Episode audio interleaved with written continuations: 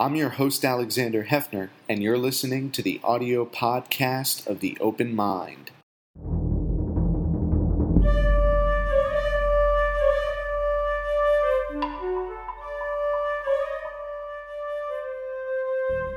I'm Alexander Heffner, your host on The Open Mind. I'm delighted to welcome our guest today, Robert Buderi. He's an American journalist, author, and editor. He served as technology correspondent and editor for Business Week and for MIT's Technology Review, editor-in-chief.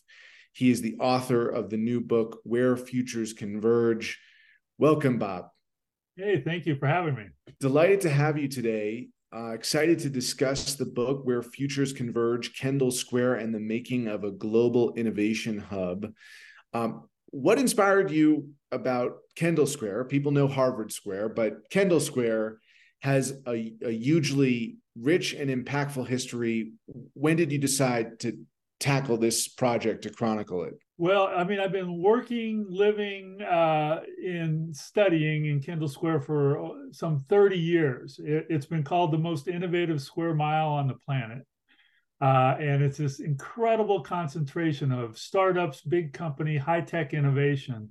And so as I sold, after I had a media company that we sold, I started thinking about what I should do next to go back to writing. And I thought this story of this innovation hub right next to Boston, that people come from all over the world to learn about, was really poorly understood, the long history of it. So I thought, this is going back about 2018, that I thought I would begin to tackle this as a narrative history. So you trace the stories of companies like Moderna, Pfizer, also hubs, IBM, Amazon, Facebook.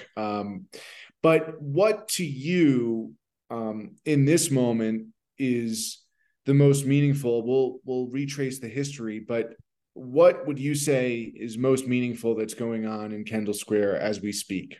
What's happening right now, there's kind of two major threads that I see. And one is this incredible convergence that we all see around us of the life sciences, biotechnology, biology, and computer sciences. And that is engendering tremendous innovation in healthcare, artificial intelligence, all these things. And that's something we all see in Kendall Square. It's kind of on steroids because it's startups, big companies, new students coming out of MIT especially, all coming together on this. And the other thread is something that's much harder to see. It's these same people and companies, or many of the same types of people and companies, beginning to look anew at some of the big problems and challenges the world faces, like energy, water, and the environment. And we can't see as well where those things are going to come out. But if history tells us anything, it's that these new innovations could take us by surprise.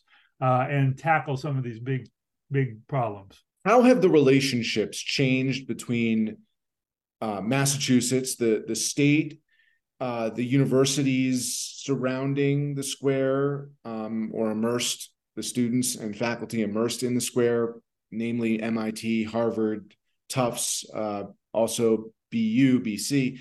How have those relationships changed between how the state and the universities function within this environment of Kendall Square? Well, I think I don't know so much about the state government. I think there's been this growing awareness over the last multiple decades that new innovations are coming out of these universities, young students, the convergence of these new technologies. And I think there's been an embrace of that.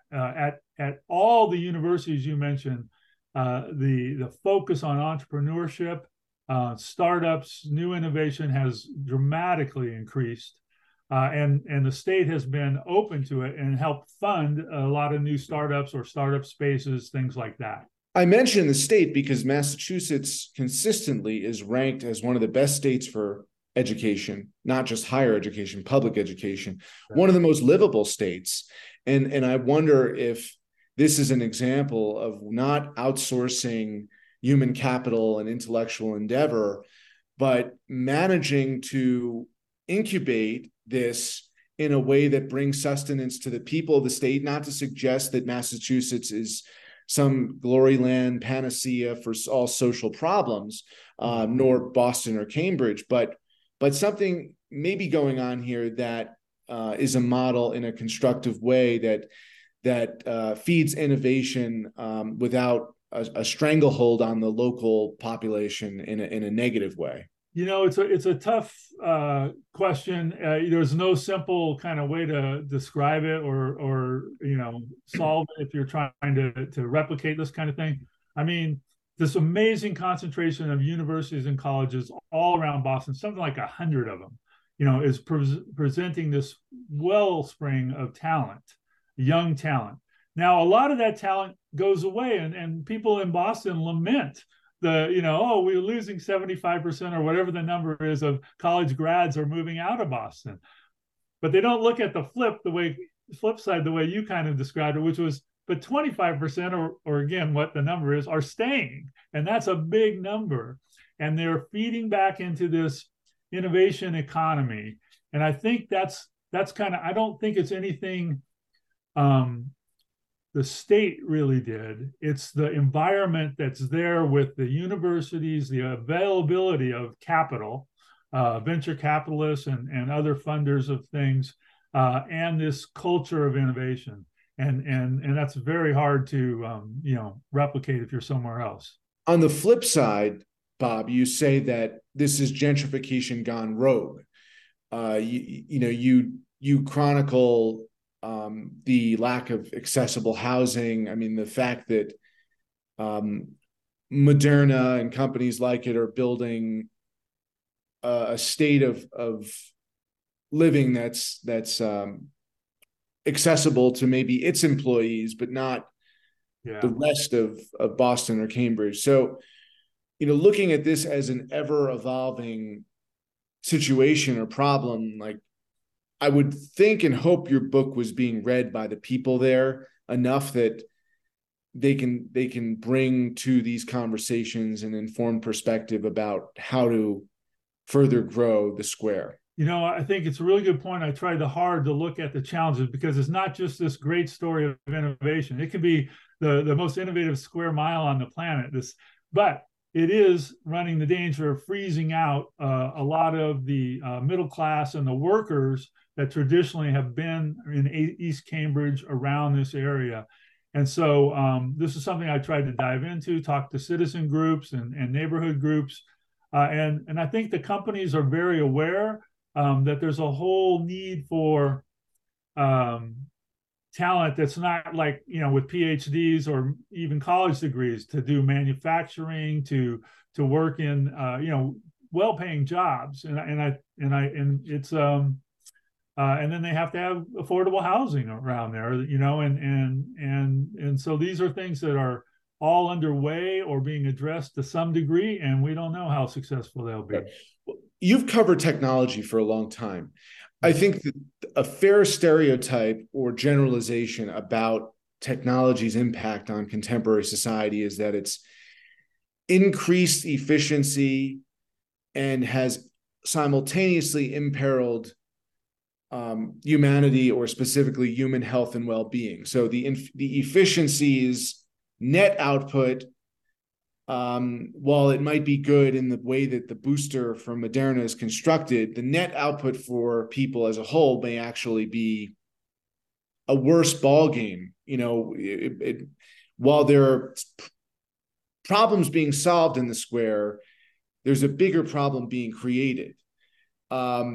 Now, tell me if that's a wrong thesis, and if so, either way, whether it's wrong or right, I mean, you must have, in all of your career covering technology for Business Week and MIT Technology Review, you must have thought, as you reviewed products and chronicled and profiled innovators, like, these people are on their way to making society a lot better through technology. And I wonder if you can fairly conclude that happened or did not happen at this point. I guess I challenge that, statement. I think overall, the steady march of high-tech innovation technology has made the world a better place.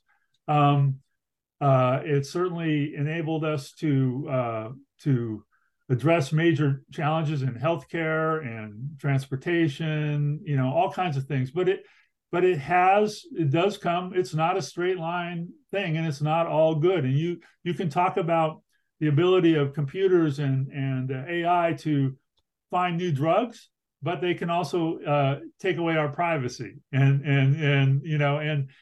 it depends a lot on who's behind them and how they're being used. If you're kind of an optimist about humanity, the way I am, I think we churn through these problems, we face them, and ultimately we're better off. But I recognize that we may not be. Right. I mean, one example clearly of a pro-social output is here's this company, Moderna, that was working on mRNA vaccines, and most of society was not clamoring for them or aware of their potential necessity to stave off, you know, even more millions of people dying from the COVID-19 pandemic. So there's an example of where, while salaries have increased and housing has increased, the specific design of what they were producing was immediately important and you know, helpful to protect human life. Yeah, and I think the whole story of Moderna, which I actually created a map in the book, it kind of reflects this thing about the Boston Kendall Square ecosystem. All the people, all the key founders were almost within walking distance of each other, within a few square miles, and they could get together and talk about their ideas and innovation in this firsthand way that I think kind of turbocharged the founding of that company. So it was founded in 2010, but you know, 11, 12 years later, it's addressing this global challenge in this completely unique way. What would you say is the next frontier of innovation in Kendall Square? What's being developed there now that not necessarily in the medical space, but quite possibly that is going to have that same kind of revolutionary impact? That's a big one. I would say, you know, in the biological fields, there's a lot of, you know, places like Biogen, but also many startups, and at MIT and Harvard and all these universities look at neurological diseases. So like, especially like Alzheimer's. You know, I had Phil Sharp, Nobel Prize winning biologist at MIT and founder of Biogen, who predicted that, you know, that big advance in Alzheimer's and neurological is going to come out of quite likely Kendall Square. And that's such a huge issue.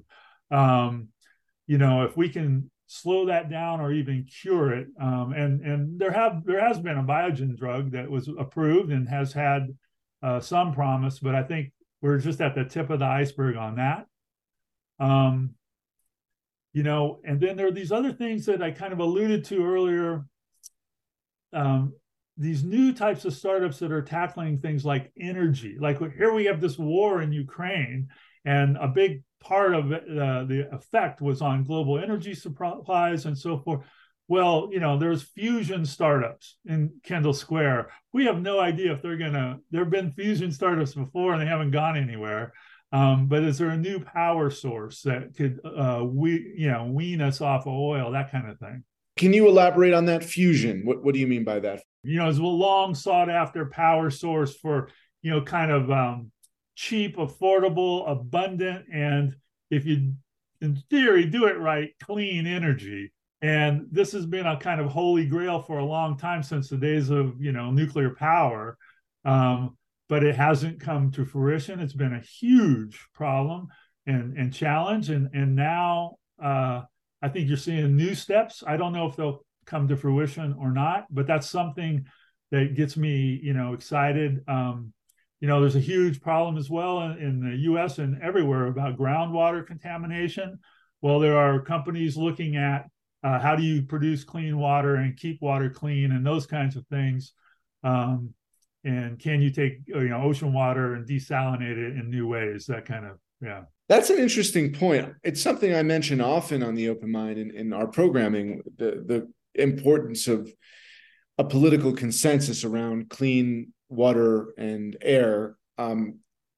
You described that as a crisis right now, or a looming crisis, the water contamination as an issue in the United States. I think people might associate that with what happened with lead pipes in Flint, Michigan, but I don't know that there is a consciousness in this country about a problem with the water. Yeah, well, I'm not sure it's how universal it is. Certainly been more and more information. I think the New York Times had a big story this year about the groundwater contamination all around the country. You're seeing things as a result of exploration, fracking, or just because infrastructures have become obsolete. I don't know all the causes, but here in New Hampshire, one of the big causes is leaking septic systems that leak into the groundwater. And, you can see that, okay, is there a way to clean it up? Is there a way to produce septic systems that are more secure? Those kind of things that are the kinds of things that startups tackle. I don't happen to know of any, but it's just the kind of problem that I'm sure there are multitudes of startups looking at. What I'm trying to get at, Bob, is whether the impetus, what animates the innovators in Kendall Square right now is more in the post Tesla and Amazon state of mind for Bezos and Musk, which is the well-being outside of our realm. I think there are some instances of work they're doing in the realm of human endeavor on this planet, but they're very obsessed with shooting into galactic space. And then there's of course the pursuit of Tesla and possibly Uber too, working towards automated vehicles, autonomous self-driving cars.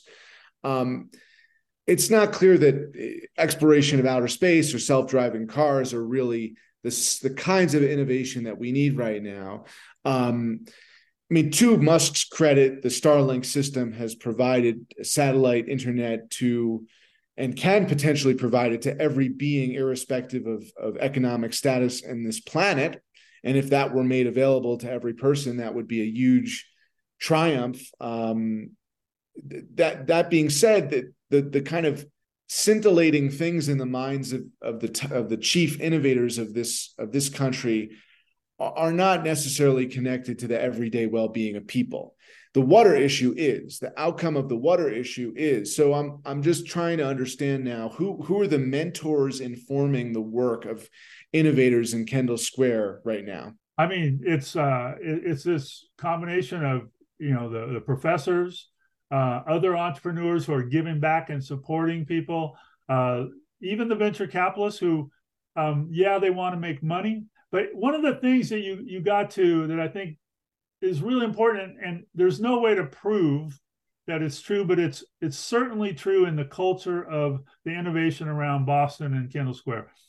They look to Silicon Valley and they think, there's great things happening there. People want to make a lot of money. They want to do things like self-driving cars, and shoot into space. But in Kendall Square in Boston, they point with pride to, we take on things like Alzheimer's, we take on things like clean water, we take on things like new energy forms. And it's not that there isn't happening in Silicon Valley and other places around the world, but this ethos is, there's a very strong ethos that we want to help people and the world.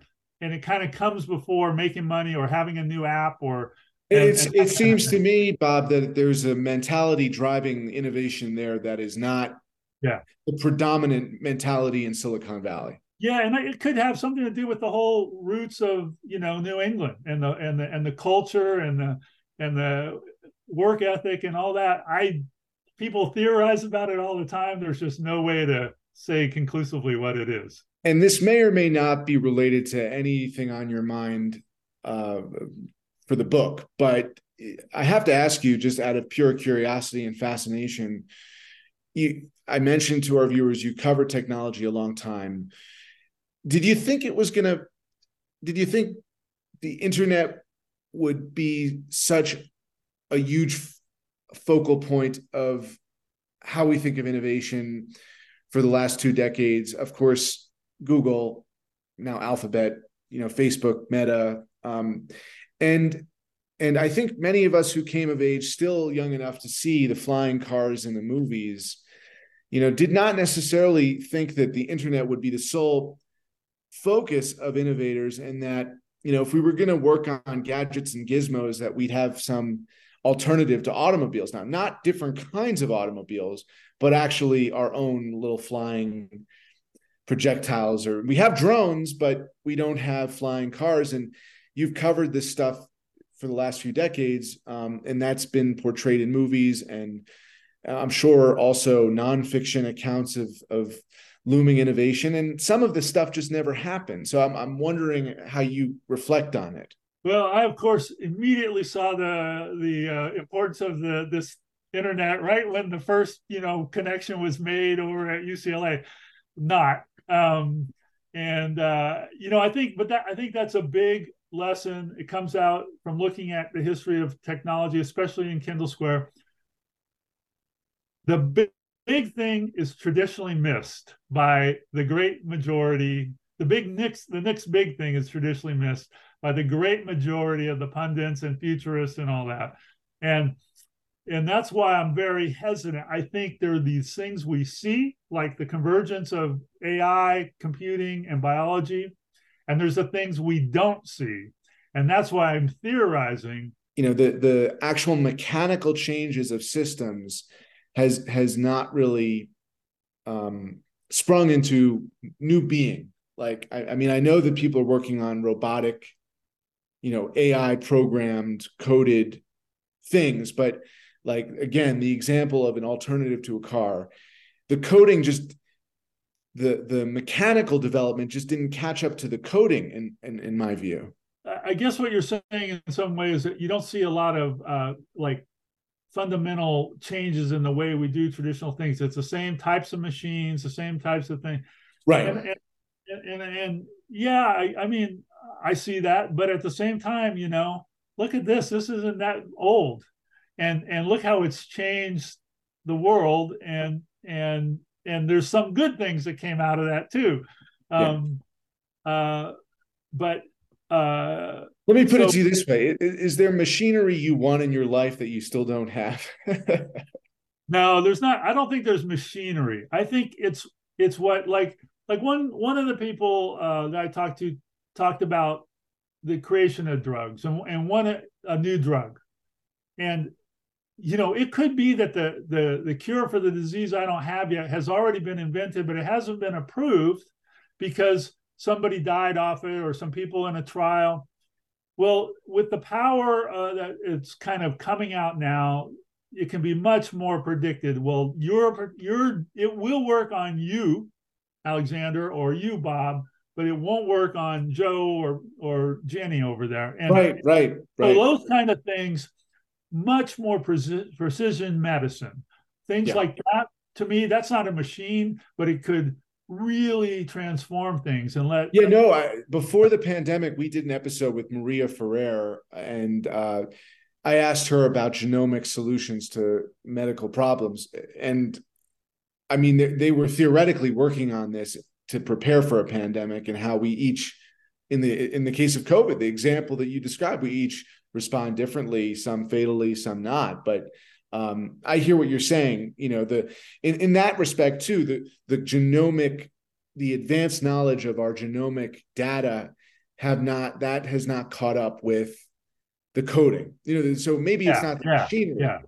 But in that respect, we put it together, how we apply it, those kinds of things. Yeah. And so that's is that because it's so expensive because of like work around DNA and understanding how our DNA reacts to certain, you know, stimuli or disease? I don't think it's expense. I think it's the complexity of it. And just the sheer, how does a drug actually work in a body and all the things that are involved and understanding that and predicting it, tremendously complex. And yet it's not infinite. And this was something that really came home to me as I was doing interviews for this book, that there are a finite number of interactions and stuff that the human body and drugs can do. And eventually computer power is going to be able to run through those and get these answers that we don't. But when that day is, I don't know. You got me thinking, one of the things I really thought a lot about is, okay, in something like Moderna or these new innovations, a lot of what happened around, say, the COVID vaccine, it wasn't just Moderna by itself or Pfizer by itself. They relied on collaborations with other scientists and universities and companies all over the world. And there was a trust factor. And I had someone point out to me that one of the reasons for that trust factor that enabled this collaboration, we had this great crisis, but people had worked together before. They'd gone to school together before. They may have gone a job somewhere in some other country or some other city. But if in this day of post-COVID, if we're not interacting as personally as we had in the past, I mean, I had a guy at the Broad Institute tell me the vaccine was produced because there'd been collaborations over the previous 20 years and people had built up this trust. But if we're not continuing to build up that trust, what happens with the next one? So that's something I think about. Absolutely. Well, keep thinking about it. And we very much appreciate the history that you chronicled in Where Futures Converge, Kendall Square, and the Making of a Global Innovation Hub. Bob, I think folks will be enticed by our conversation to learn about precisely what's gone on and what is going on in Kendall Square. Thank you for your insight today, sir. Thanks for having me, Alexander. Please visit the Open Mind website at 13.org/openmind to view this program online or to access over 1,500 other interviews. And do check us out on Twitter and Facebook at Open Mind TV for updates on future programming.